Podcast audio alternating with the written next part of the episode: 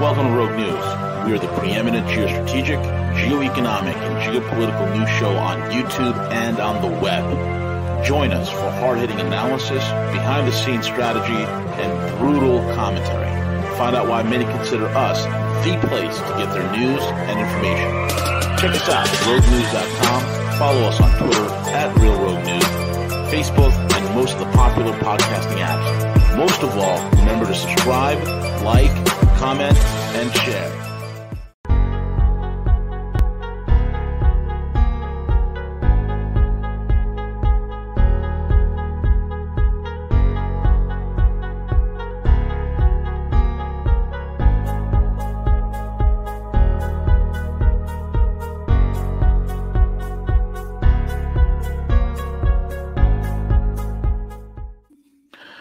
Good morning, good evening, good afternoon, folks. It's the one and only V the Guerrilla Economist coming to you live on this edition of the Geostrategic Hour with Matthew Ehret. You can find Matthew over at CanadianPatriot.com and the Rising Foundation, Rising Tide Foundation.net. Over also check out his Substack. The links will be in the description box.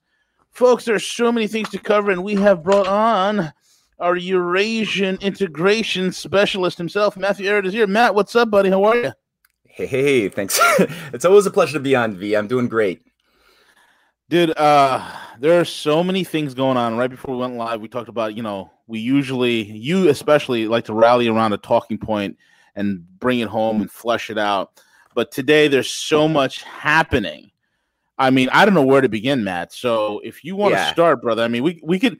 You know what I was thinking about? Like, I was having lunch, right, and I was having this um organic, uh, I don't know, some sort of grass fed type uh, hot dog thingy with a with a keto bread bun and you know it was good. It was good. So i was eating that. I was i was you know doing some thinking. I had you know my laptop in front of me looking at notes looking at work and, I, and the thought just occurred to me.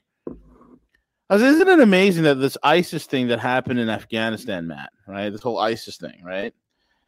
Isn't it amazing to me that isis an anti-western islamic quote unquote terror group where all of its victims are 99.9999% all Muslims. Muslim, yeah. yeah. we yeah. hate the West. Let us go and bomb this mosque. yes. Let's decapitate other Muslims. Yeah. Yes. No, I know. yeah.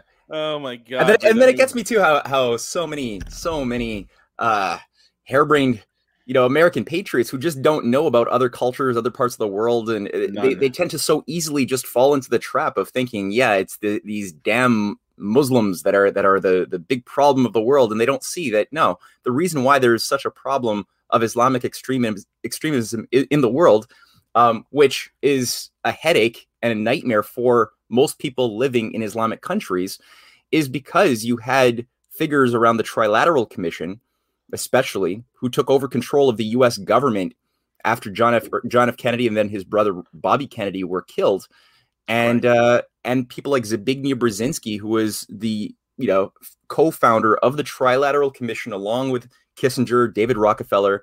He put out a program with Cyrus Vance under Jimmy Carter uh, called Operation Cyclone to funnel $500 million of taxpayer money into radical madrasas and the funding oh, of the yeah. Mujahideen, um, which again, with the help of a lot of Saudi and, and Qatar subsidiary banks and financial institutions, was able to, and a lot of a lot of MI6 assistance. Of course, this can't hap- happen without British intelligence, uh, which yep. has been on the ground developing networks for generations. Um, that's what created an anti, like you had a, you had a you had a relatively secular um, um, an Islamic secular uh, socialist government in 1978-79 that was pro-Russia. They had overthrown a, a puppet a puppet government. They had expanded massively education for women, for children. Economic development measures were going through in a fast, fast pace for for quite some time. And uh, and Carter wanted to, or not Carter, sorry, Carter didn't have a brain. I'm sorry.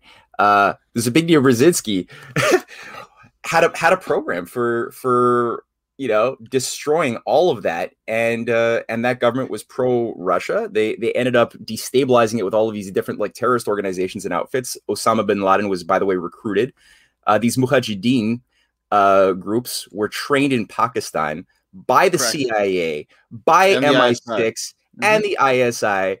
Exactly, all working together and then funneling them right back into zones of action uh, to fight the Russians, which went on for a long time.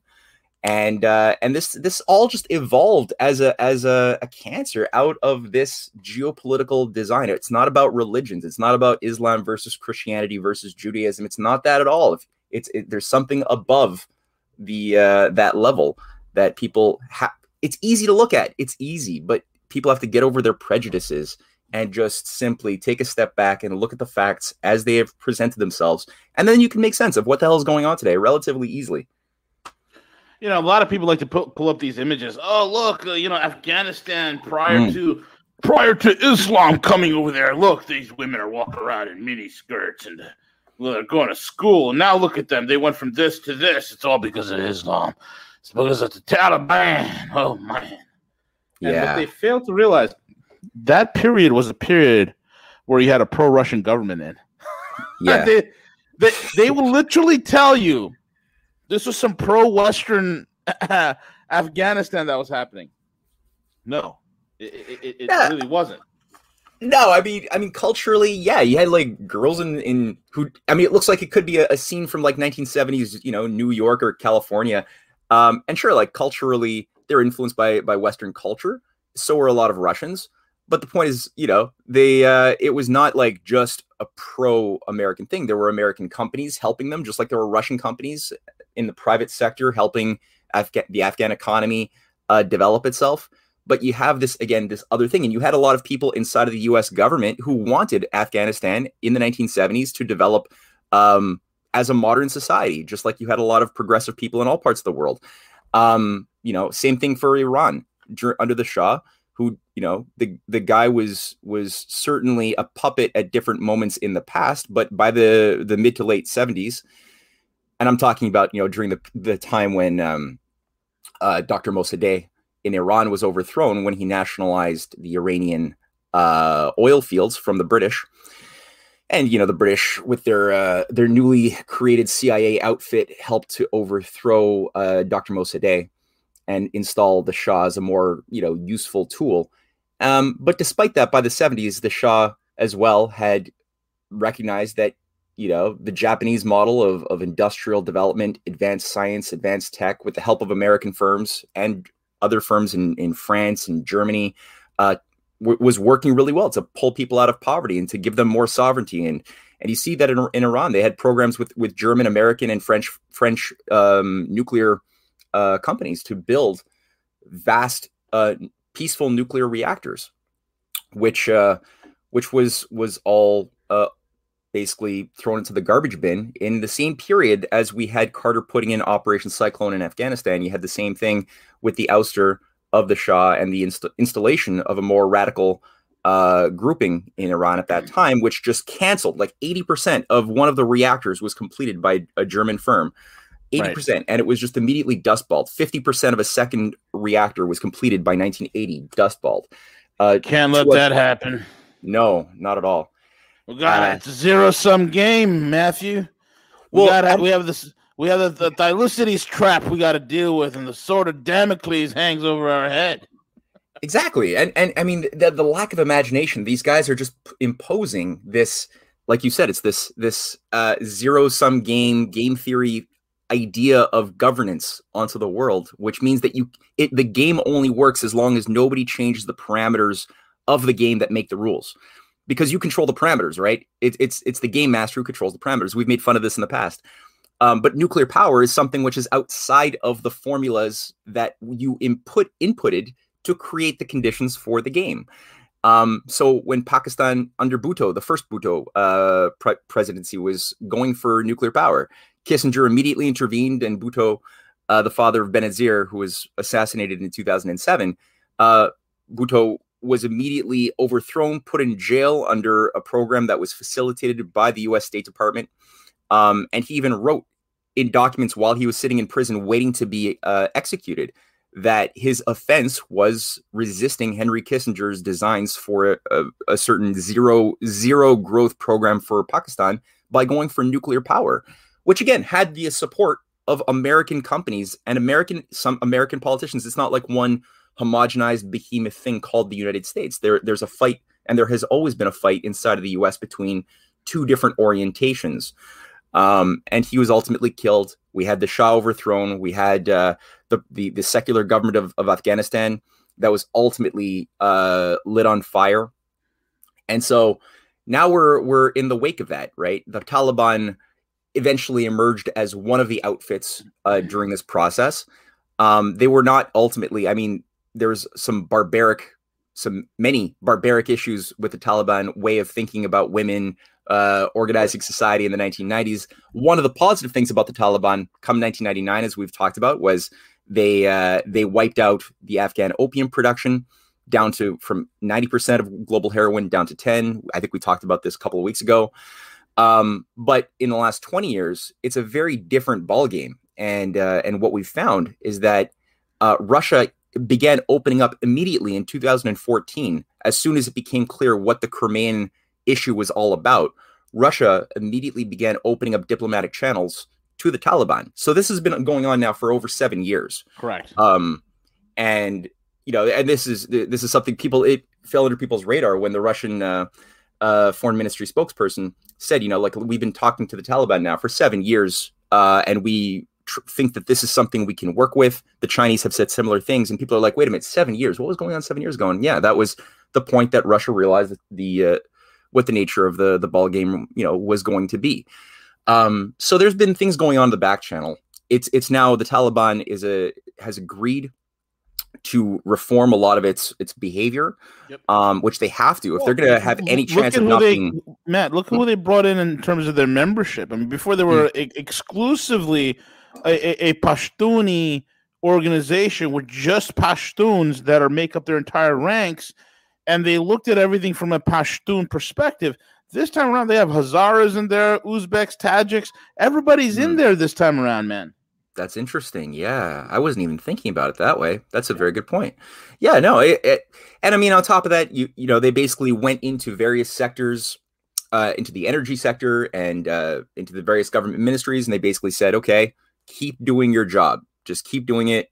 We'll protect you. Just keep, you know, and um, and yeah, there, there's a, a definite sense that there's an embrace of technology that's not seen as some hellish thing anymore. Uh, you know, you have even the Taliban spokesman who are like going around filming themselves and, and filming the, the, various events on their cell phones and, and uploading that into their social media channels. Strangely enough, and they're, you know, they're people... trolling Biden hard, especially with the ice cream, dude. I no, I didn't say say something about that. What is this?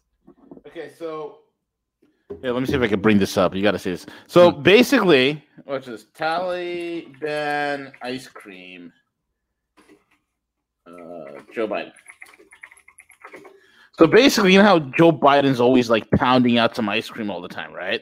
Yeah. So the Taliban responded on their own social media thing. oh my god! Because Biden, Biden loves ice cream. That's funny. oh my god! It's hilarious. Oh wow! Yeah, so oh they actually got a sense of humor now. That's great. Oh, they okay. did. They, more, they've more done, hope. They, they, did. That's so good. Uh, Endgame. Um, they, are talking about all the terrible things, uh, but it's like these are not things that have necessarily happened. They're all scenarios you're just concerned about, and you're pumping that uh, just to invoke fear. But I mean, what we've seen is that yeah, women are being granted, and I mean, they're they're they're made the point that you're gonna be allowed to continue your education. You'll be able to continue to work as long as you wear the little uh, head covering like they do in uh, in Iran. Correct. Um, so all and of these they're gonna are, and they're also willing to form a unity government with not just women in the government, mm-hmm. but also Shiite Muslims as well, which they have to do because if they want any sort of regional stability, Matt, you and I both know they have to be having Shiites involved because of the relationship and the close proximity to Iran. Yeah, exactly. Yeah, so it a lot of people and and the thing that's making this work is again, thank God that China has introduced a model of economic development founded upon the building of real things, not just giving people money on certain conditionalities that they reform their their systems into whatever whatever the the technocrats want to define as good governance. Um, which has destroyed most countries of the world that have been beneficiaries to IMF and World Bank loans for the past decades. But no, China is actually saying the loans that we're giving you are going to be tied to projects that have to be built that impact the world, that change the conditions of the game, and it involves Iran massively. Um, it involves Pakistan. It involves extending the the China economic uh, China Pakistan economic corridor uh, into Afghanistan, which is an, a necessary hub and a node throughout all of the other Middle Eastern regions um, which will harmonize and develop trust with your neighbors in ways that nothing can do if, if you're just dealing with purely monetary or governance uh, thinking. So the idea that, um, I mean, the one place, the one holdout I was concerned with, and it looks like there's, it's finally lifting off, is in uh, what's called the the the the the Panjshir uh, yeah, Valley? the Panjshir, the Valley. You, you have, uh, yeah, they you had uh, Ahmed Shah's son, the Juan yeah. Guaido of Afghanistan, pop yeah. up, bloop, and then a, shame, it, eh? a total, a total MI6 asset. Okay, alongside a, a CIA, known CIA asset, the vice president of, uh, of Afghanistan, whose name escapes me at the moment. I keep forgetting his name. I memorize it for a second and then it's gone. Yeah. But anyway, let's just call him the vice president of, of Afghanistan, who flee to the north to the Panjshir Valley, this guy is a known, documented CIA asset, sheep dipped, as well as a Saudi asset as well. Yeah. So they're out there saying that they're the legitimate government now, Maddie. Yeah, and I mean, I was so demoralized at first when I read this like last week that this guy had like had his little bastion holdout and uh, you know had about six thousand troops, but then started calling on Britain, Britain and France and, and the United States to provide military support so that they could fight the Taliban in uh, in honor and in the tradition of this kid's father, who's a great man. I mean, his dad really yep. was cool. Yep. Um, uh, I guess Ahmed Shah the senior, right? Yep. Um, or Ahmed Massoud, sorry. Um, who was assassinated by the Taliban in like September 13th or something, 2001. Yeah, like um, two, two days before 9 11. Two days before 9 11. Yeah, oh, wow. Yeah, okay. Nine. Yeah. And this guy, this guy was was something else. He he actually um, yes, he was he was considered a warlord. I mean, everybody is you know is considered that if you're I mean, in political power. You, yeah, if you're you know if you're, any, if you're anybody of any sort of reputation in Afghanistan, I mean, warlord is one of the highest to ascertain. Yeah, it's like a little uh, it's it's a it's a little mini king, and but but and he became prime minister of the officially recognized Afghan government, and um and I mean the guy had a track record fighting. Um, I mean he he fought the Russians, he fought the Taliban, he fought everybody, and uh, came out as a statesman. But he had a, a generally secular view. He was compl- he warned even at the United Nations before 9/11 that something was going to happen. Watch out, something is being planned. Um, and as soon as he gets back, you know, he's assassinated, and the unity uh, government that he had created, um, or the National Unity Party, I forget the name of it, uh, was essentially undermined, and, and it was brought back into the Dark Age mode. But his son, you know, yeah, trained in King's College, London, uh, and the University of London, ha- comes out begging Britain and the United States to help them fight. And so it doesn't look like it looks like the game has changed sufficiently in the favor of the Russian Chinese calculus that uh, that's not going to happen. That the uh, the governments of the West did not come through the way that uh, he had hoped. Um, so it looks like he's going to be forced to step down. He can't uh, he can't defend his little zone in Panjshir um, at all. It's it's not possible. They're they're out of fuel, out of weapons. They they would need uh, support to come in. I'm not saying that that's not going to happen either. I mean, th- there's all sorts of provocations, like we've just seen. CJ just shared with us the news just an hour ago of uh, four American Marines and many other civilians in the Afghan airport uh, who were killed by a suicide bomber of some sort um, as we're told at least. And there's all sorts of provocations like that that could still spill over to create um, a change the game whereby Biden might be induced to say, well, things are so in- insane, we have to reverse our de- decision to exit, and maybe now we have to go back in. Um, that could still be the case, maybe. Um, up until now, we haven't we haven't seen that happen, and it seems like this kid Ahmad Masood is going to have to uh, play along with the new government and the new uh, the new game. But we don't know. We we just don't know. There's a lot of uncertainty up there right now. And last I checked, there was a a, a huge Taliban contingent heading north to take out uh, the uh, ten thousand or so holdouts in the Panjshir Valley. The Panjshir Valley is just a a brutal place just to get anybody because it's a natural fortress. It's ringed uh, with mountains and one one way in and one way out. So it's a tough. It's going to be a tough slog. Um, it's mm-hmm. interesting, mm-hmm. man, because as soon as this whole entire thing happened with Panjshir Valley going active, if you remember, just like two days ago, Biden saying there's going to be a, a terrorist attack. It's going to be ISIS K, and it's going to target uh, civilians. Literally verbatim. I will find it and play it for you guys. But yeah, literally verbatim. That's what Biden was saying. So I'm like saying to myself, mm. okay, I, ISIS K, the new brand of ISIS operating in that. How do they know they're going to go ahead and, and, attack the airport? How, do, how does this old geezer know this? I mean, he can he can barely read a teleprompter, but he's telling you that ISIS K is that's the K variant, right? The, the K variant of ISIS is going to attack the, uh, the the airport. you know, that's uh, because yeah. ISIS is so anti-Western that the way ISIS topples Western governments is to kill as many Muslims as possible. oh yeah, that's that's interesting. That's very interesting. Well, yeah. I mean, there, my my wife uh, wrote a brilliant trilogy on uh, Vietnam and uh, John F. Kennedy's fight with the CIA and Allen Dulles, and uh, in it she cites um, the work by Colonel Fletcher Prouty, um, who was a very high level official within the uh, strategic command of the United of, of the CIA of the military. He was a very high level person in charge. He would have been the person in charge of JFK's own security on uh, the, the, the day of that he was in Dallas uh, when he was killed.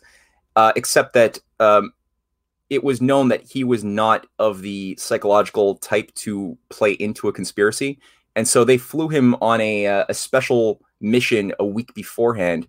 Um, to uh I think it was to Antarctica or something. He's like, why am I in Antarctica? And then on his en route back, he had to like stop off in in Australia. He was like, he found himself at like this five star resort, sitting down. He's like, wow, I'm being treated pretty well all of a sudden. I don't know what's happening. And then he looks at the TV, um, and they're announcing JFK has died. I'm saying this for a reason. I'm going to get back to the Vietnam thing. Oh yeah, and this was like um, hours before he actually died. Yeah, well, that was the thing. No, well, he saw he's he, that's right. He picked up a newspaper, mm-hmm.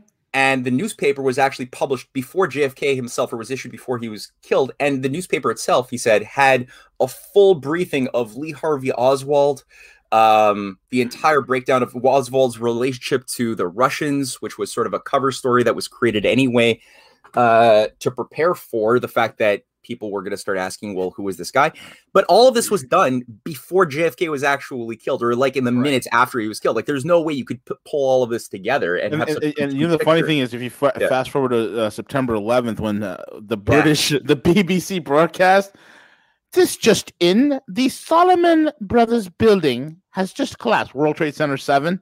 And yeah. literally, this BBC bimbo is talking, and World Trade Center 7 is standing right behind her. She, yeah. she accidentally blurted out the report. This just in the Salomon Brothers building, World Trade Center 7, has collapsed for unknown reasons due to fire, and the building is standing right behind her. I know. I, I saw that video. People, I don't know if it's still available on YouTube, it's, but you could get this online where you could watch this shot of this woman actually just talking right there uh, live on air with the building behind her. Yeah, that's right. No, it's amazing. Yeah. I mean, and you think of these people as evil geniuses, and that's They're so not. wrong. It's so wrong to do. They're evil and they're idiotic. They are, and they just rely on on people being that docile mentally and physically to not question anything. Um, they just need us to be dumber than them. But you know, it's both like two two two ratios of dumbness relative to each oh, other. You know, if you're really dumb, somebody who's just kind of dumb might seem really brilliant, yeah. but from the standpoint of like normal human thinking, it's they're both it's they're both underwater. Um, Matt, I found so, the clip of Biden talking about yeah, the airport's going to get attacked. Here we go. I'll play yeah. it real quick. It's an audio clip because I, I don't know how to do audio and video because this is what happens when I don't have El Cuco with me. Hold on. Here we go. Here we stay starting with the acute and growing risk of an attack by a terrorist group known as ISIS K, an ISIS affiliate in Afghanistan, which is a sworn enemy of the Taliban as well. Every day we're on the ground is another day we know that ISIS K is seeking to target the airport and attack both U.S. and allied forces and innocent civilians. I mean, come on, man. this guy can't read a teleprompter, but he, he puts that out like a few days ago when this whole thing's. We just know yeah. that ISIS K is going to attack the airport. Biden and then why don't you do something about it, you idiot? Oh yeah, no, that's and but so this is what I was gonna just uh, make the point is that Colonel Fre- uh, Fletcher Prouty in his book he gets he gets Great at this, this, this technique. You oh yeah, well there, there's a few she cites from and uh, and I had a chance to read some of it. Uh, well, the one that I that I'm thinking about is uh, this JFK, the CIA, um, and and v- the Vietnam War. Yeah. And um, that one is fantastic, and he also did a few other ones, but that one's really good. And um, in it, he gets across this technique that was developed by MI6. It was used by the CIA in the Philippines in the 50s and the 60s, and then really, really used a lot in in the uh, the Vietnam War, called fun and games. And fun and games was they actually called it. That was what they they called this program of training um, mercenaries on the ground, um, and then splitting off these asymmetrical fighting forces into groups of good guys versus bad guys who would then go into various villages as bad guys um, doing just committing mass atrocity then having the good guy team come in uh, fight the bad guys and uh, and res- you know just shape the, the the the psyche of the population on the ground who doesn't know what the hell is going on they just know that some other group just came in to kind of save them. They don't know who anybody is really affiliated with, but it really was useful. And they use this a lot for flying in ambassadors, flying in diplomats who didn't believe necessarily the official narrative of what was really going on in Vietnam. And then they would just orchestrate these um these events. It was live action theater, bro. Live action live theater. action theater. You know, yeah. this is what happened with ISIS K. ISIS mm-hmm. K's claim to flame after uh Hafiz uh, Muhammad Khan, who is an ISI CIA asset, who was a former Taliban guy. The Taliban kicked this guy out because this guy wasn't there's something weird about him, right? So mm. he goes ahead and he finds ISIS K, the K mm. variant. Mm. So ISIS K, their claim to fame is they stormed a maternity ward, you know, on the outskirts of Kabul somewhere, somewhere in Afghanistan. I forgot which city. I don't know if it's Mazar-e Sharif or whatnot, but they stormed a, a maternity ward, killed all the babies, machine gunned the kids, and then killed the women, some of the women who were even in the process of giving birth. Mm. Right? Because, you know, if you're an anti Western terrorist group, nothing sends the message to the West when you go into an Islamic hospital and you slaughter women giving birth. That is showing you how anti Western you really are. well, it, you know, it reminds me as well of. Um, you know the, the the stories i remember watching many years ago a really good documentary on 9-11 called uh, loose change you probably saw loose that. change was great yeah that was a classic and that really opened up my eyes and and some of the paradoxes were were fantastic and like one of them was uh, just tracing out what were the activities of the supposed you know hijackers uh, during the weeks and months before uh, the actual events of 9-11 strip clubs yeah, that's right. Eating, yeah, and these guys were just like they were at uh, Billy Ray's uh, pork barbecue ribs. yeah, exactly. exactly. Yeah, like this is what you're gonna do before like stepping into the afterlife. No, you're, um, not, you're not. You're not. You're not. You know, bowing to Mecca, going. Hello. You're not doing any of that stuff, right? You're not doing, no, no, you're, you're not doing any of that. You're just you know, you're pounding beef or you're, you're pounding pork ribs and putting dollar bills in hookers. yeah, exactly. Excuse me. yeah, that that that's what that's what the most because I mean, if you're going to be that radically devout to your idea of of of uh, Allah's wish, uh, that your your life its entire purpose has culminated now with this one moment of like defeating these infidels. Yeah. and before you do that that's how you're gonna celebrate that yeah. purpose of your life? Putting a dollar bill in a, in a, in a stripper's g-string is my way of showing allegiance to Allah. Like and you, nobody caught that. Nobody in the west took a stop be like wait a minute wait did it this guy wasn't like uh you know he's not in the middle of a sidewalk like or he's not in the airport terminal. We don't have videos of this guy in an airport terminal busting on a prayer rug and before he's boarding the aircraft but we have videos of him in a strip club. Yeah right because muhammad atta was so and it's and you know the crazy thing is he was the only person in the world that had a fireproof passport. Did you know that his, oh, that's his right. Passport. Yeah, yeah, because they found the passport that somehow Perfect. made its way out of the plane after it had crashed into the buildings that yes. vaporized the entire structure oh, yeah. and all of the bodies of everybody on the plane were yes. all vaporized, so you can't even trace their DNA. That was right. all gone, but somehow this passport flew out of a window, yes. landed just perfectly right there on the street. Right there. And an uh, FBI agent, our heroic FBI agents, they were able to recover it, Matthew. Thank God for these guys, eh? God. Yeah, no, it's weird. But then I, I, I remember reading reports years ago. I'm just I, I, mean I'm going off my my memories I haven't thought about for a long time. But um, there were reports that something like a good number of the 19 hijackers were uh, traced to have still been alive, alive, alive um, after the events, and one of them one guy was in Morocco and he was like, he was. He actually, wait, wait a minute, what are you talking writing, about? He's like, writing messages saying, like, I'm, I, am seeing my face on uh, on TV saying that I was in a plane that that did this thing. I'm I've been in Morocco this whole time. Like, stop this. like, just took this like random guy's profile and like threw him into the the narrative. Oh yeah, and uh, I don't know what the hell happened to him after. It's like these school shootings. I'm sorry to laugh, but I remember the last school shooting that happened was a mass school shooting in Pakistan where they had pictures of the same kids who died in various other school shootings in, in America. It's like the same. They recycle some of these same pictures, man. Mm, mm. Well, see, and, the, and then that's the thing too. You know, like I, have spoken to a lot of people um, over the over the years from Syria who would come. You know, they, they would tell me, "Oh, you're you're saying that uh, Bashar al-Assad is not evil." I am from Syria. I have family there. They have told me that they have seen people who are who are Bashar al-Assad's uh, killing assassins, soldiers, and mercenaries who went into their village and killed 80% of the people. Yeah. And you're telling me they saw it with their own eyes. And it's like, wait a minute, were they wearing like Bash- like Syrian military uniforms? No, they're wearing face masks. It's like, but they represent Bashar al-Assad. It's like, wait a minute, how do you know that? How did you prove that these guys were not funded by the West? Like, how do you know? That, just CNN told me.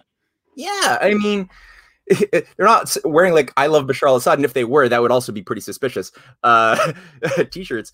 Um, so yeah, it's it's the same psyop thing, which sometimes involves total orchestrations, as we've seen with the uh, the white helmets who have been caught red-handed, just making shit up, creating scenarios with the help of on-the-ground BBC reporters and other others, um, artificially creating the image for TV but actually util- utilizing just stage acting of like people like painted in in you know white talcum powder uh, and like told to like lie down and you know the, the, the CNN cameras are like showing you what happened after Bashar al-Assad's uh, chemical weapons attacks uh, destroyed his own people. And then like sometimes you'll have like somebody like scratching their nose and then like you know this is like supposed to be a dead person scratching their nose. Or or like they, they they thought that the camera stopped rolling but but so they like check their phones and yep. all of these things. So you have you have things that are that are like that just total staged. Um and then in other cases you actually do have um you know operations whereby radicals are they go in and do their fun and games and slaughter locals. The locals don't know what the hell is going on. And they become then uh, witnesses to feed back into the um, you know the um, the echo chamber of uh, of false information for the West to then inflame our pro- our our minds, you know, into thinking that what we're being told by CNN is the reality, and that we have to support or at least tolerate our governments going in and intervening in countries like Libya or, or others um, to defend people. So, yeah, I mean, this is a this is not a new thing. It's been going on for a really, really long time. You know, it's amazing. I'm trying to find the actual pictures on Google, and you know, folks, let me explain something to you. When I try to do a search, Matt, I'll even tell you this, man. I, I can't even use Google anymore. Yeah, it's so curated, it's so controlled. I mean, so many things is wiped, and this is how they get us into these internet ghettos like the kid that I'm looking at, right? And I remember so vividly, and I actually spoke about it back in, you know, when the school shooting in at a, at a military school in Pakistan occurred, and they were talking, they were showing all the pictures of the kids, and it was the picture of this kid right here, who died in Sandy Hook. They had this kid, Noah Pozner, right? They had his picture as one of the kids, and there's a few other American kids. I'm like, wait a minute, that kid don't look Pakistani to me. Mm. Oops. You know, it, it, it's like, mm. come on, man. It's, oh my God. It's just ridiculous, Matt. It's just ridiculous. Yeah. I mean, on the issue of, uh, yeah, I, I and it's gotten worse, right? In the last, like, even just two, three years, the Google search engines, the logarithms have gotten so much worse than the they they used to be bad, but now they're really bad. Um, and it's difficult for me too. Like, I I, I posted something on social media Um, little little comment about like you know giving up your freedoms, or if you give up your freedoms now, your kids or grandkids won't even know what freedoms are, something like that. I you know basic comment, and you know I, I get of course a whole bunch of people, um, from the uh, the the the pro-vax movement saying, "I hope you're not talking about the the vaccines. You you know these are these have been FDA approved now, and and so everybody now now that the FDA has approved, oh that's um, it, the Pfizer." F- the FDA, that, who who who who approves pharmaceutical companies that can't even make baby powder correctly, now they're now now you know the, the, the vaunted FDA has given us their blessings, Matt. We should trust. Yeah, them. exactly. No, exactly. And I mean, on the one hand, I, I tried to just respond back by by you know just defending my point very easily by citing a few very well put together articles by Dr. Malone or you know like a the guy who invented the mRNA technology or, or a variety of other, other other people. And I every time I tried to post something onto social media just to like make my point, of course it was immediately shut down. I couldn't post anything to prove my point. Whereas all of these people could take whatever type of crap propaganda article with faked data that is vetted by CNN and just like pop that on. So you can't even like, you know, use the material that's available um, in making your argument in a lot of these, uh, you know, big tech environments. It's just, it's not possible. So it's, I mean, that's not something I encourage people to do. I think it's a big waste of time to even have these debates online, but that's just uh, something I, I stepped into and, and, and I got by a little bit. But all that to say, when you, um, when you look at, yeah, the FDA, a lot of these people, these idiots, I'm sorry to say it, but I mean, a lot of people who have really lost their brains used to not that long ago think that the war in Iraq was an evil imperial thing. They used to think that Monsanto was uh, part of a bigger cartelization of food and genetic modifications that were in tune and in bed with the FDA, which was a totally corrupt body because we all know what they did with, you know, they supported they allowed Johnson to John, Johnson and Johnson to get off the hook for years and years using um, uh, asbestos in baby powder, you know, mm-hmm. for God knows what type of effects that caused us. Uh, for I'm still recovering from that, Matt. As a there's jokes we can make that are not appropriate for this for a public audience, but yeah, no, I mean, uh, all that to say, like the FDA was recognized as a corrupt body tied deeply into Monsanto and all of these like big pharma firms that were not rec- that were understood to be sociopathic institutions. But now they um, love them.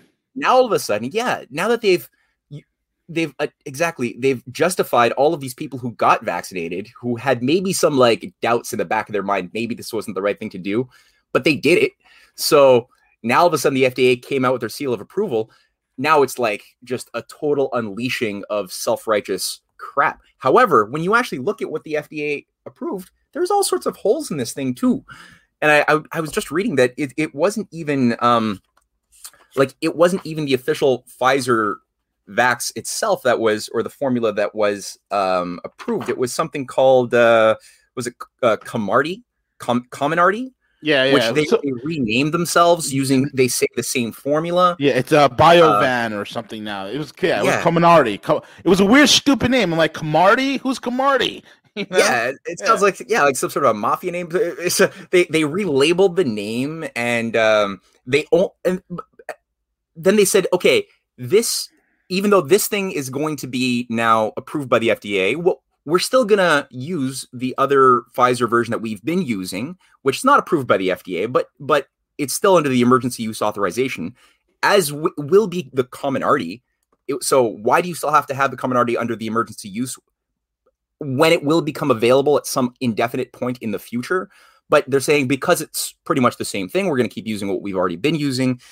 Um, and yet, there was no serious transparency in the actual studies that were carried out by the FDA. No advisory, uh, evidentiary uh, committees were set up, as has always been the case in all of these FDA approval uh, programs.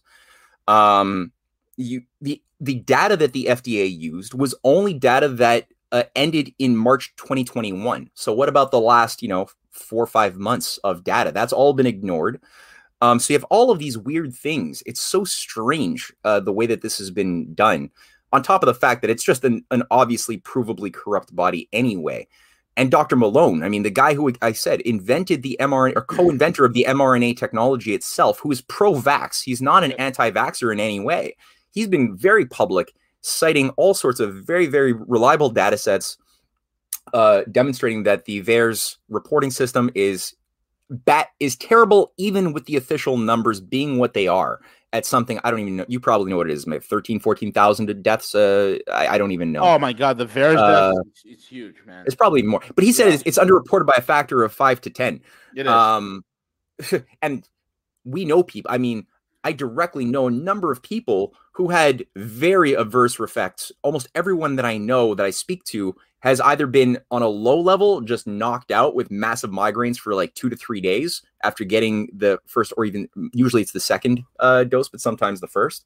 Uh, and in many cases, I know several people, um, one of whom, no, two people had heart attacks uh, a week after. One was 10 days, one was seven days, directly in my personal friends network.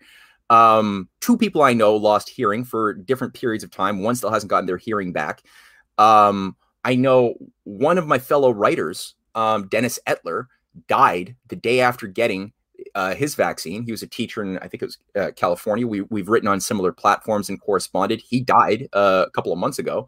Right. Um, I don't know anybody in my personal network or second or third degree separation um, who died of COVID 19, the, the pandemic that supposedly justified the lockdown of the world and mandatory vaccinations for everybody, including kids um, who want to go to school uh, are now being told they have to get this. So th- I don't know anybody except maybe my 93 year old aunt who had 20 people die in her old age home up here in Montreal, um, with many other old age homes, which w- went through the exact same thing that New York went through um, by having some serious COVID patients just stuffed into the old age homes when they couldn't be placed in hospitals.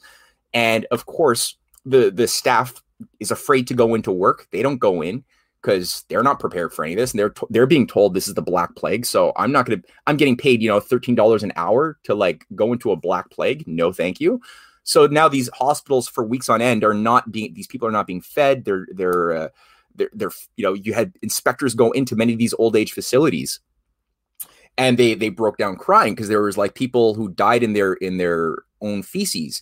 Um it was terrible. And like one nurse for 500 people in some cases.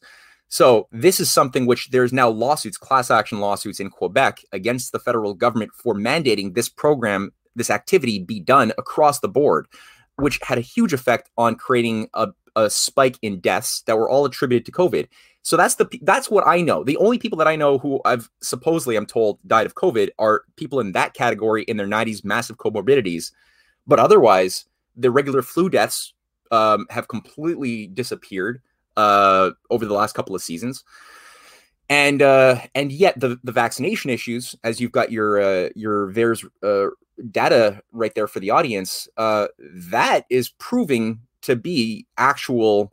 There, there's results there that are very, very startling. And we took off the smallpox, or what was it? Is it small? Not smallpox. It was the uh, the the the swine flu in the 70s, right? We had a, a mandatory vaccine policy that ended up vaccinating something like four or five million people, but they stopped it. They discontinued it when something like, I don't know, 40, 50 deaths, something like that, were proven to be the consequence of the vaccine. They discontinued the vaccine. Now yep. we're at God knows how many thousands.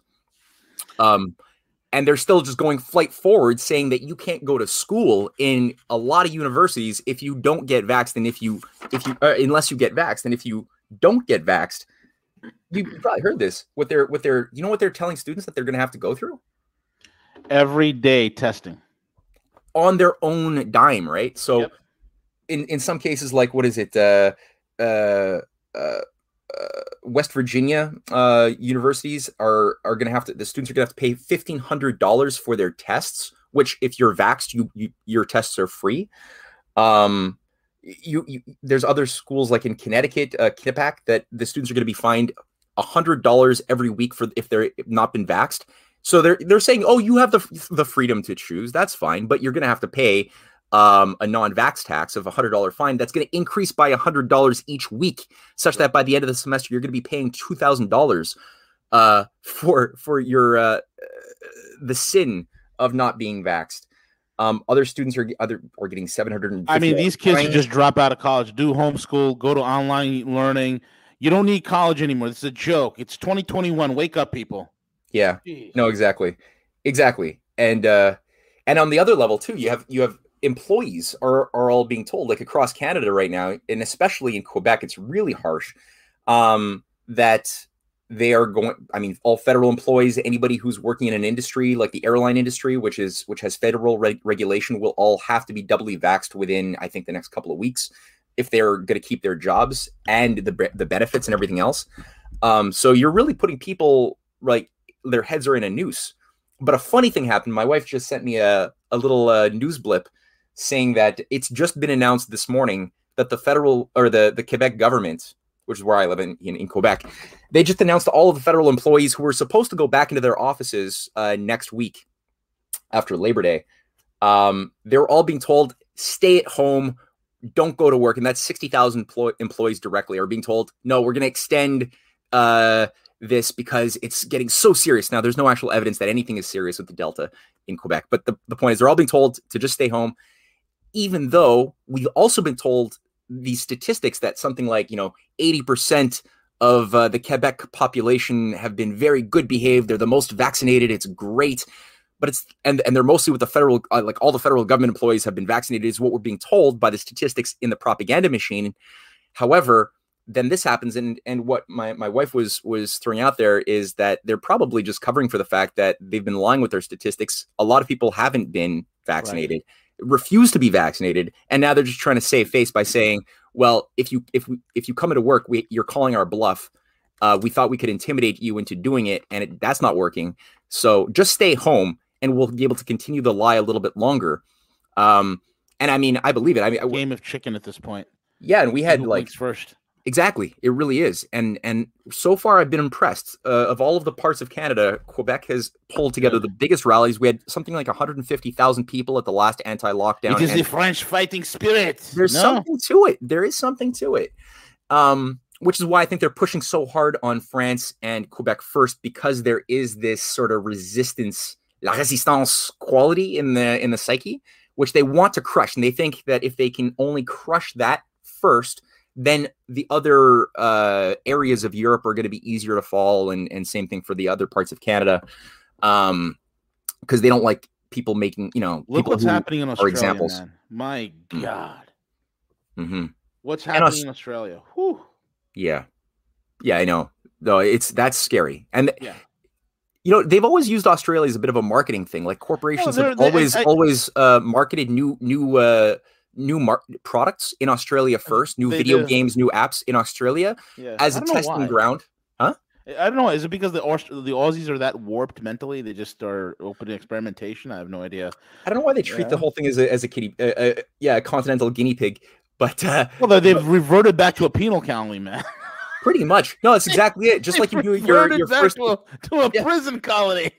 Yeah, just like they do experiments on on prisoners uh, for all sorts of things, and that's that's been the case historically. It's it's yeah, it's it, you you've hit the nail on the head. They've reverted it back to a a, a prison colony. That's right. That's the whole the whole continent is turned back into a prison colony. Yeah, and it, it's weird because the population is is pretty rambunctious for good and for bad reasons. They they do have a bit of a cowboy mentality, which I mean I've seen some pretty serious uh, pushbacks um, but despite that, you you've got the biggest in like the biggest lockdown measures. A guy just got given something like six months in prison or eight no eight months in prison for trying to organize a march against the lockdown, and and they gave him that. That's the first thing I, I first time I've seen something like that. That's crazy. Well, they voted for that. Yeah. They voted they for that. They vote, They wanted to get rid of their guns. Now they could have like uh, little pea shooters and muskets. Yeah. Uh, and they voted so the, they voted for a law that repeals any sort of protest against the government. And they voted for it's our government. Eh, what's going to get wrong, mate? Hey, well now look at you. You can't throw some shrimp on the barbie anymore, can you? The the the saddest thing about all of this is that you see a lot of these Australians. Uh, there's videos where the anti-China sentiment, just like in the in the worst elements of the patriots of the United States who don't like the Great Reset and don't want to be vaxxed, they've all found themselves listening to Sky News or in the uh, you know different uh, Falun Gong connected operations in the in the West, and they all have been led to believe that China is the enemy. And there's pictures of like Australian cowboys uh, whipping Chinese uh, co-citizens just walking down the street with actual friggin' horse whips, um, and like beating up people right, who are Chinese. Chinese, we know about them Chinese, right? I yeah. mean, It's like know, China. Forget the fact, Matthew, that uh, in August we had about in the United States they had sixty uh, old elderly people, Matt, over at a geriatric hospital. They all fell ill, and we don't know exactly why they fell ill. At the same week, this geriatric hospital is right across from uh, uh, the Fort Detrick bioweapons lab, and Fort Detrick mysteriously shut down. And then forget the fact also, Mike, that during September, October, and into November, there were all sorts of COVID positive antigen samples found in American sewage systems as well as various American patients. But it all started in Wuhan. Yeah. Yeah. No, I, David Martin as well did a really good uh, expose at the Fuellmich, one of the, the more recent Fuellmich um, seminar seminars on uh, on on COVID, and he makes the point. And and Dr. David Martin is is high level. Like this guy, have you ever heard heard this guy in action? No, I haven't. I'll send you the this this presentation he gives.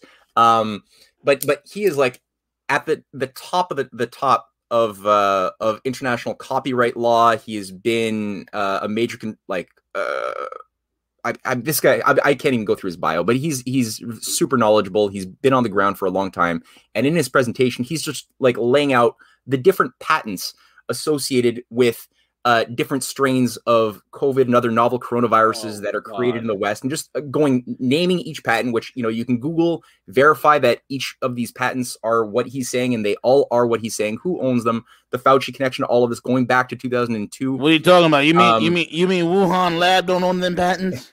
Well, he actually makes the very good point after going through this amazing exposition of how each element of this coronavirus that has been created as a computer model, which the uh, mRNA uh, gene therapies have been generated in response to. So, I mean, they, they haven't even isolated an actual virus, it seems. It's all been sort of computer uh, modeled, and that they built and programmed a new mRNA um, vaccine, they call it, to go in and, and, and, induce certain commands into your targeted cells to induce uh, spike proteins that induce the T cells to attack and you know do their thing.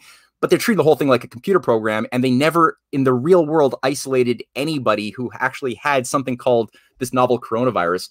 Um, but he goes through this whole thing: who owns each of the patents, how they were all put together to, in this new composite, well before even Event 201, and way before um, the whole Wuhan lab thing, and before uh, Eco Health Alliance was given, you know, some money by Fauci to put into Chinese uh, uh, companies like the the Wuhan labs.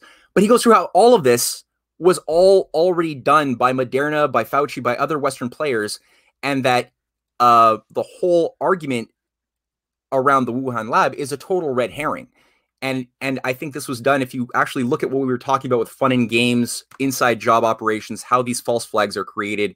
It's sort of like what they were doing with uh, getting Oswald. You know, uh, the fact that he had handlers like uh, David Ferrie, the guy that Joe Pesci plays in uh, uh, JFK, that was uh, made by Oliver Stone, which is a great movie, by the way, for anybody who wants to I'm not usually a big fan of, of getting people to like understand their history by going to a Hollywood movie, but in this case, this it's tied to some serious research. Oliver Stone did a great thing. Which movie is this? JFK.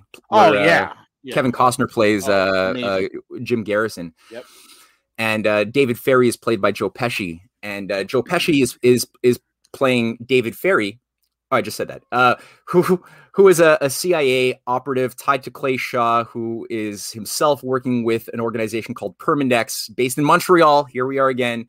Uh, that's run by different MI6 and OSS operatives or former OSS, um, like Michael Blo- uh, Mortimer Bloomfield, uh, who actually carry out the attempted assassinations of De Gaulle, um, which is why Permindex was kicked out of France and Switzerland for trying for being caught red-handed, paying assassins to try to kill De Gaulle, which De Gaulle was good. He he like survived like 30 assassination attempts. Yeah.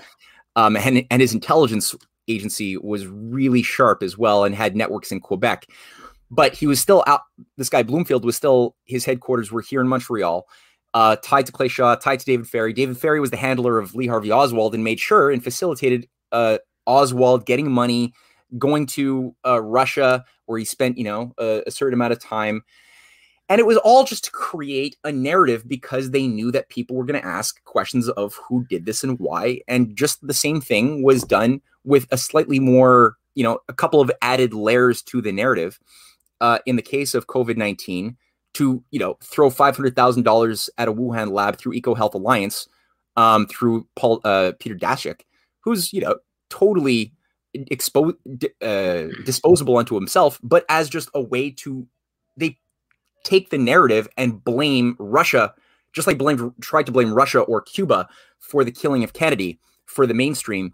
They tried to do the same thing, uh, you, like using their proxy uh, Oswald, who never had anything to do with it whatsoever. And again, watch Oliver Stone's JFK if you if you have any doubts, and then read uh, Fletcher Prouty's book or or Jim Garrison's book on the Trail of the Assassins, written in 1991, which you can get online even and read for free.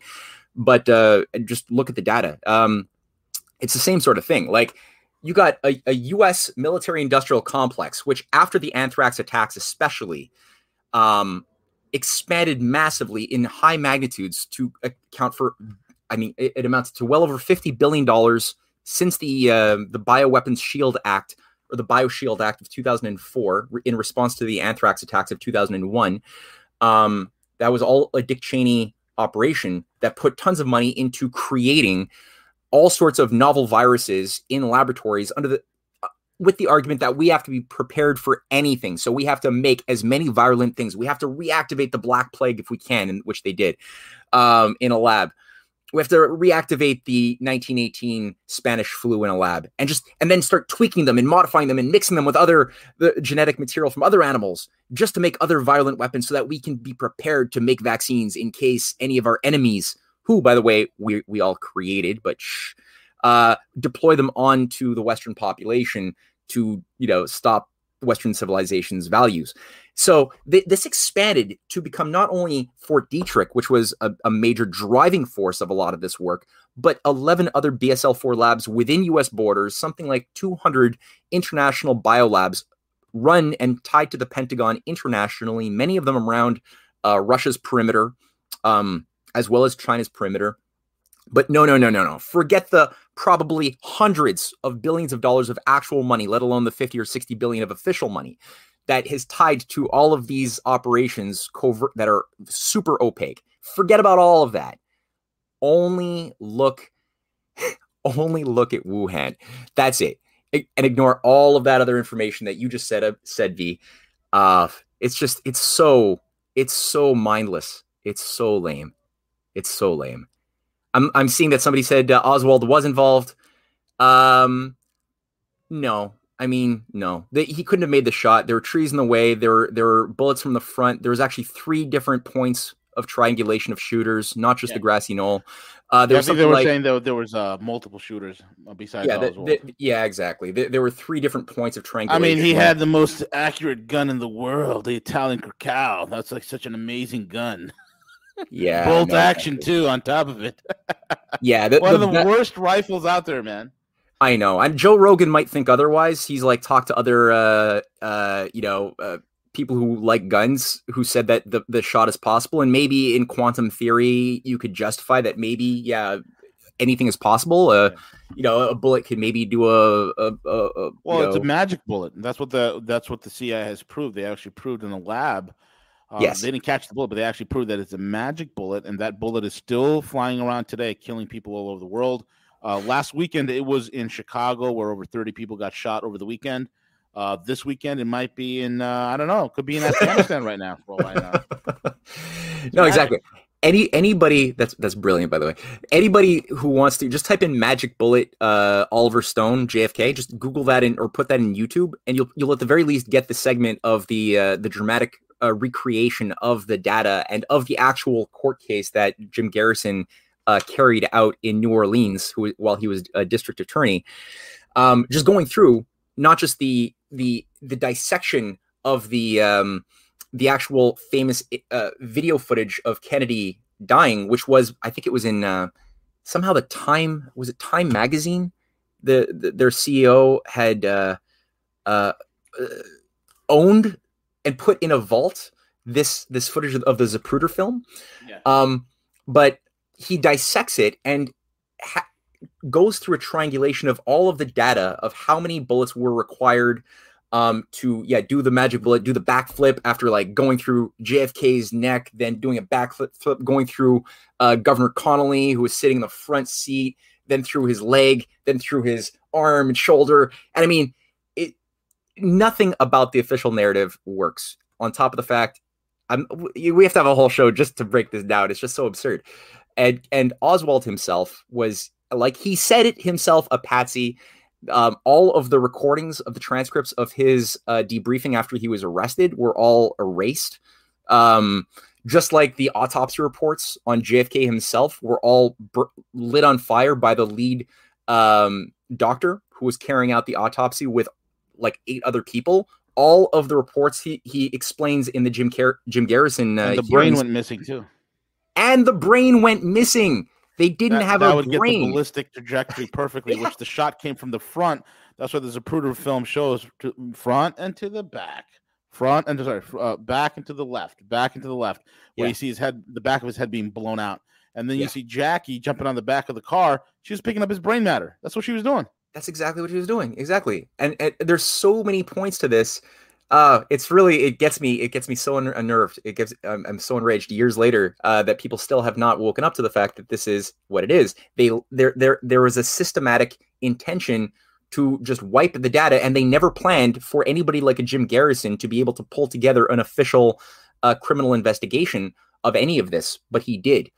Um, and his work, like I said, is impeccable he didn't have all of the, the data he needed to properly find Clay Shaw guilty because Clay Shaw would have brought you right into he was the head of Trademart, a New Orleans branch connected to um, the Santa the Trade Mondiale. It was a, originally an Italian name, and uh, and that brings you right into the networks of the highest echelons of the black nobility, where you have people like um, Louis Mortimer Bloomfield that I mentioned, who ran this whole operation became one of the co-founders of the of the 1001 Nature Trust in 1969 with with Maurice Strong with uh, a variety of other uh, princes, oligarchs. Prince Bernhard and Prince Philip were the uh, founders of the 1001 Nature Trust to get money to put cash into the um,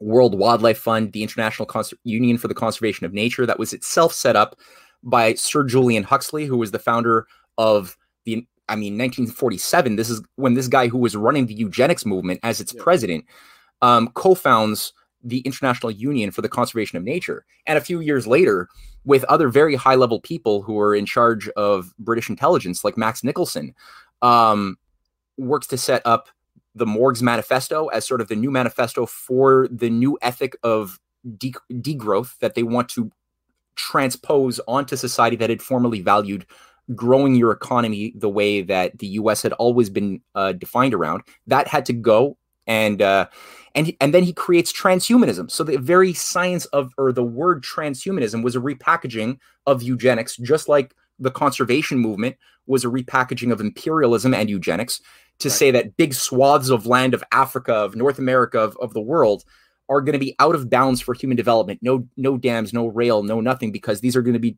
We're going to call them perfect equilibrium zones uh, yes. we, of we nature, have, which humans uh, can only destroy. Absolutely, we have to make sure that the rare, the absolutely rare, yes, golden dung beetle is protected, Matthew, and we have to make sure that yeah. in the, the the the Serengeti, that the golden dung beetle is free to roll its dung as much as it possibly can. That's my that's David a, Attenborough. Right that's a great Attenborough, man. That's super good. and you see how all of these guys like Attenborough are like sold as these like oh, big yeah. Santa Claus, like nice figures since we're we gotta kids. save the dung beetle, man. And people start crying and like. Uh, meanwhile, there's like a billion of these beetles, and they actually prefer a warmer climate with some oil pipes, uh, pipelines running right above them. And and this guy Attenborough has even himself said with Mark Carney uh, that we have to allow corporations to have governance of natural ecosystems instead of nation states uh, because they've proven to be more uh, more ethical than nation states who are naturally selfish. Um, and this is part of a new organization that that Attenborough just created last year with Mark Carney. Um, so you, you start getting to the sense of like how these guys who themselves don't care about nature, they, they hate human beings, um, have been using their love of nature as just the cover for a new type of fascist imperialism, which is yeah, really they, becoming more evident do. now. They always hide their avarice under their altruism. Exactly, all That's the time. They, all the time. All yeah. The time. Yeah, we care about the future, don't we? We, we, we? If we really care about our grandkids, we have to shut down civilization now, don't we? If we, but but you go back to this guy Mortimer Bloomfield, uh, the guy who was at the heart of the assassination of Kennedy, who tried to kill de Gaulle. Um, this guy was not only a co-founder of the 1001 Nature Trust, but he became vice president of the World Wildlife Fund for Nature after Maury Strong had fulfilled that post under Prince Philip as its president in the 70s. I mean, it takes you right to the heart of again the inner families, the, the black nobility who have been running this or trying to run the world now for a long time and never forgave the United States for what it did in 1776 or again in 1865 under Lincoln for for actually staying unified and then fighting to help other countries stand on their own two feet yeah. by helping them de- develop their own access to full spectrum industrial economies, rail protectionism, national credit, which is what Lincoln's allies were doing in Russia in the Meiji Restoration of Japan, in France, in Germany under Otto von Bismarck. Um, even here in Canada, we had some of their allies who ended up getting taken out. But this is something which represents to this very day something that keeps oligarchs up at night. That's why they're afraid so much of the Russia China alliance and the broader international Belt and Road Initiative, which is offering all nations of the world a new hope, a real hope, and it's the, it's the re-demonstration of what the U.S. used to be. It's those are the same principles being invoked by the Eurasian uh, nations of the West. Correct. It's the open, modular economic system that any country in the world could plug into and prosper. It's yep. just that simple. It's mutually beneficial. It uh, it, it, it, it rapidly develops a country and yep. the powers that be, they don't want that. They don't want the unsullied, unwashed masses. They don't want them developing technology. They don't want them not because look, let's be honest here. I mean, what the technology that's being put out by Russia and China has far superseded anything that is coming out of the West these days. The West has nothing left but to hold on to nihilism and hope to repackage and sell that nihilism globally that mm-hmm. the rest of the world will think that this is all there is. That the most advanced thing we have is an iPhone 12. yeah, yeah, yeah, exactly. That that is the the the ethical foundations of the rule based order that we have to like. Speaking of rule based order, to, yeah, we, we have the vaunted stateswoman, the vaunted stateswoman, Matthew, the one and only Camel Ho, Camel Ho Harris, is in Vietnam. And uh, the Vietnamese told right. her to go uh, pound sand while they, you know, gave a phone call to China. you want to comment on that, man? Yeah, that that I think wraps everything up so well. You know, the U.S. disaster in Afghanistan. We've talked about Vietnam, fun and games. We talked about all this stuff. Um, that that wraps up, I think, our show beautifully. But Kamala Harris went to Afghanistan on the theme of America is back. Oh, sorry, Afghanistan. Yeah, well, sorry, Vietnam. Vietnam. She went to Vietnam with the theme of America is back. How detached from reality. The the foreign minister basically called up China saying, "Don't worry about it our strategic partnership with China is unbreakable.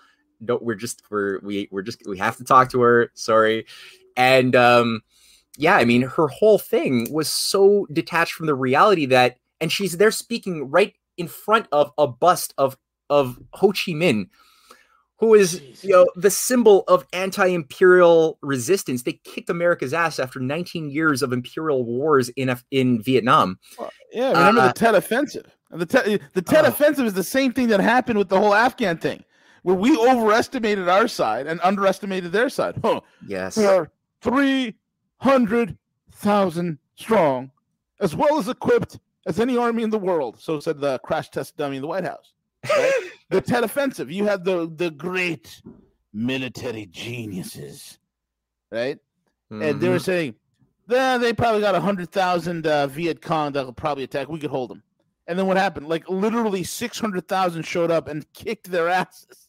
Mm-hmm. oh my god, it was pretty bad, man. Oh man, yeah. I, I mean, the, the entire idea, and uh, Julian Assange made the point really, really well that I mean, just like Vietnam, Afghanistan is governed by the exact same, or has was governed for 20 years under the exact same insane military philosophy of not having any goals. Vietnam was really just go there, fight, get increase the body count as much as possible. That'll be like little points in a video game for you as you increase body count as an incentive to uh, uh, to fight uh, for um, Western soldiers. And the body count became something which is devoid of, of are you even fighting enemy combatants? People went crazy on on drugs that were fuel. I mean, I don't know what proportion, but it was a huge proportion of of young Americans who didn't know what the fuck was going on all of a sudden finding themselves having to like you know destroy a village given orders to like kill a village men women and children. Um they didn't understand what was going on. They were taking all sorts of heroin other things getting themselves all all fucked up and numb and addicted to things so that they came back broken to the west um, when this thing was over. But the whole thing was just increase your body count uh, we'll reward you we'll give you medals if you do that and uh, take the hill hold the hill.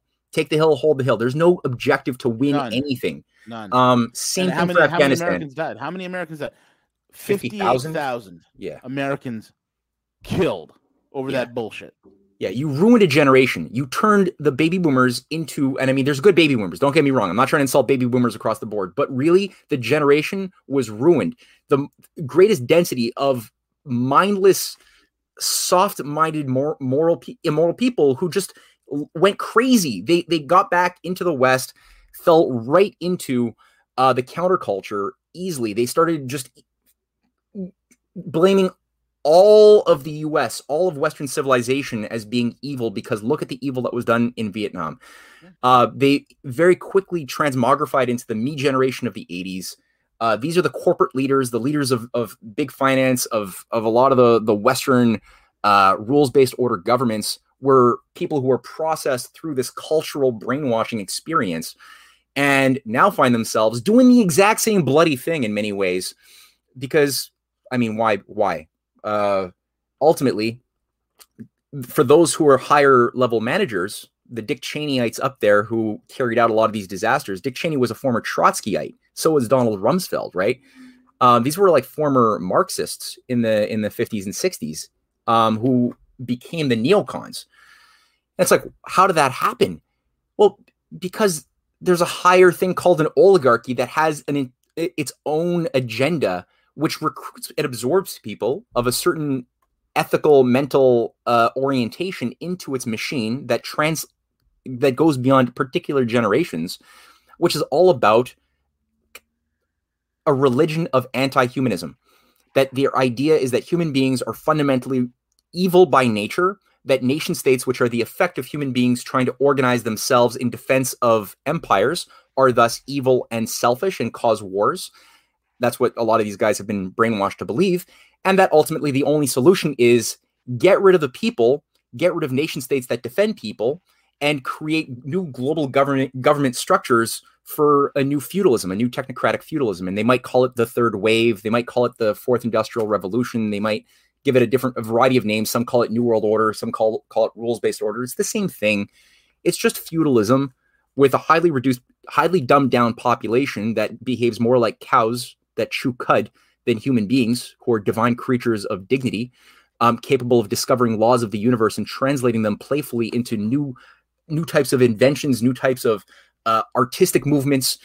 Look at Alma Deutscher, right? People want to get a sense of this and not make it so abstract, so it's just me like talking look at Alma Deutscher. This girl is like at the age of six, she was producing symphonies, concertos, mm-hmm. operas that are uh, wonderful because she was given a proper humanist education, reading mm. Shakespeare and uh, playfully having a proper music teacher who doesn't just give her a bunch of notes to hit on a keyboard and then slaps her hand every time she gets a note wrong. He's actually he's got a technique of of being playful and improvising after she learns the fun the the rudiments and the foundations of proper harmonies. And i mean her her parents are just good human beings and you could just see go google uh, alma deutscher and listen to some of the music this kid has produced.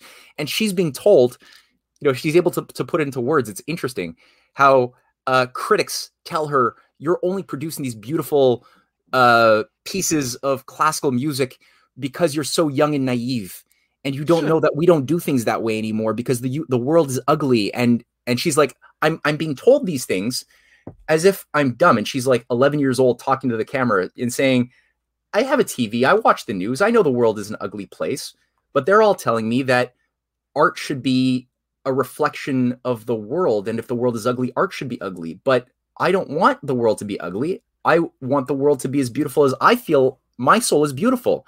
So I want my music to so to be beautiful so that the world can uh, be uplifted. And that's the right philosophy of a painter, of a poet, of a of an artist is create beauty. If the world is ugly, that's just more reason to to make things beautiful. Don't just be don't just amplify the ugliness. Why would you want to be a part of the cancer? You know, you could be a white blood cell, and that's the purpose of great creativity. Everybody has access to that, and they're not being permitted to have that part of themselves shine and grow because the soil of is not is being consciously contaminated with poisons, and that was what the the counterculture the whole Timothy Leary, Aldous Huxley run, yeah. you know, counterculture movement was all about poisoning the fertility of the human soul by twisting and perverting um, our our aesthetic sensibilities so that we started thinking instead of about instead of respecting past generations who died and sacrificed for giving us freedoms or thinking about future generations in ways that we could give them a better quality of life that was all increasingly cut off as people were turned inward into thinking not about space exploration or the universe. That was all the old morality. The new morality was explore your inner universe, defund fusion power, defund all of these things because the world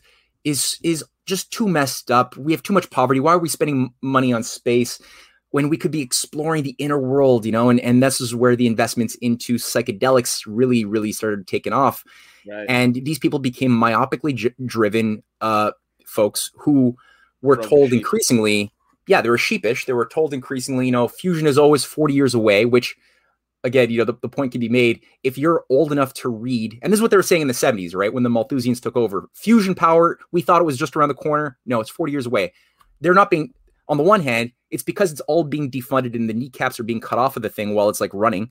And number two, you're being you're you're being told this because if you're old enough to read 40 years in the future if you're if you're thinking myopically is so far that you're going to be almost dead yet and won't even be able to enjoy the the benefits while you're alive so who cares and that's like the George Bush thing. George Bush was a was a cokehead who just like changed coke for Jesus and was asked by by an interviewer, "What do you think the future generations are going to think of you?" This former like victim of the counterculture, poor fucking monkey Bush, said, I don't really care. The I, will be dead by then. Uh, uh hold, hold you know? on, man. Hold on. Uh, I kind of told Laura this. I said, uh, I don't really care. Uh, you can fool me once. Uh, shame on you. There's a saying in Texas, something about sovereign entity or sovereign entity. I don't know which one it is. Ah, Reefy double zero said it this. He said the memorial that Camel Ho visited in Hanoi wasn't for McCain. Furthermore, it was for the anti-aircraft crew who shot down McCain jet. Uh, it seems like our friends Alex and Alex over at the Duran explained that. Hey, that's that's hilarious. That just shows you how dumb she is, man. Even more so. that's super funny. I oh love it. God. I love that irony. Oh, that's good. That made I my day. It. Dummy. Yeah. Oh yeah. my god. Unreal. It's good. it's good. Matt, we've covered a lot of ground. Yeah. It's, uh, it's always fun, my friend. Always fun. Again, folks, go to. Absolutely. Oh, before I let you go, Matt, I just got to play this again. This is from Rambo 3. Hey. You know, Sylvester Stallone. Yeah, why you keep calling me a bum? That was Rocky. Here we go. This is from Rambo, where Colonel Trautman was caught by the Russians behind lines in Afghanistan. And so this is this is the line that Trautman says, and this didn't age well. What? Listen to this.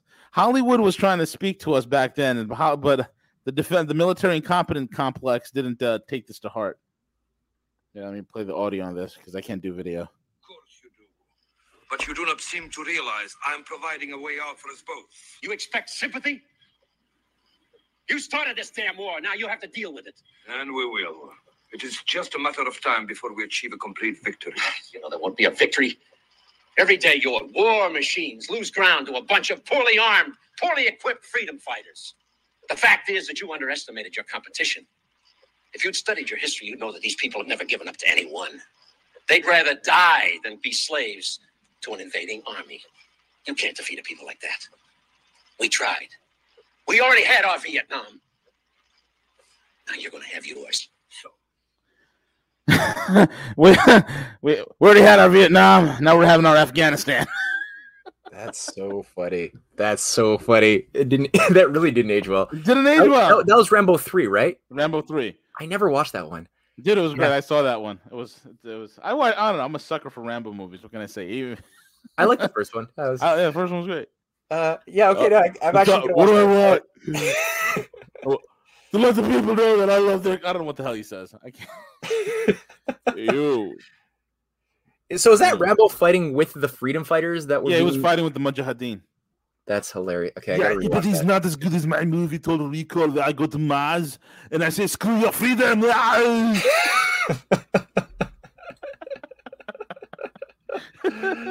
uh, someday Hollywood will become moral. Someday. or not, or or it'll just have to go. Hollywood is, is done, bro. It's it, it's over with. It's it's it's they have no ideas. They're just rehashing superhero movies. yeah, you know what? It's it's it's the little yeah cinephile in me. I I, I want to believe that it can be reformed. It can't. It's like the IMF. It's got to just disappear, and something yeah. better has got to just take over. Agreed. It's yeah, Agreed. absolutely. Folks, we're at the end of the show. Make sure you go to. Let me bring these up again so you guys can see for yourself. Oh, hold on. Oh, by the way, this uh this Sunday, um, I'm curating a, a lecture on uh, the history of U.S. Uh, Russian relations by um, a very interesting historian named Jeffrey Steinberg. Um, it's going to be really good, and it'll be on Sunday at 4 p.m. If people want to participate, it's going to be hundreds of years into the past. It's going to look at the future. Um, it's going to be thorough. Um, they can just write an email to info at risingtidefoundation.net and uh, I'll send you the uh, the Zoom link to participate live if uh, if you'd like to join. So, and also uh, we're gonna be, we do these things every Sunday. So if people want to participate in the regular um, lectures, just simply uh, let me know in the email, and uh, we usually ask for a donation of some sort. But if you can't do that, that's okay. Um, you'll still get it for free. But if you can donate, please do that as well. And those are the websites. Thank you, V. Yep. You can go to risingtidefoundation.net or the canadianpatriot.org and go there and check it out. And with that being said, Arnold, you're going to take it out now, quick, run to the chopper.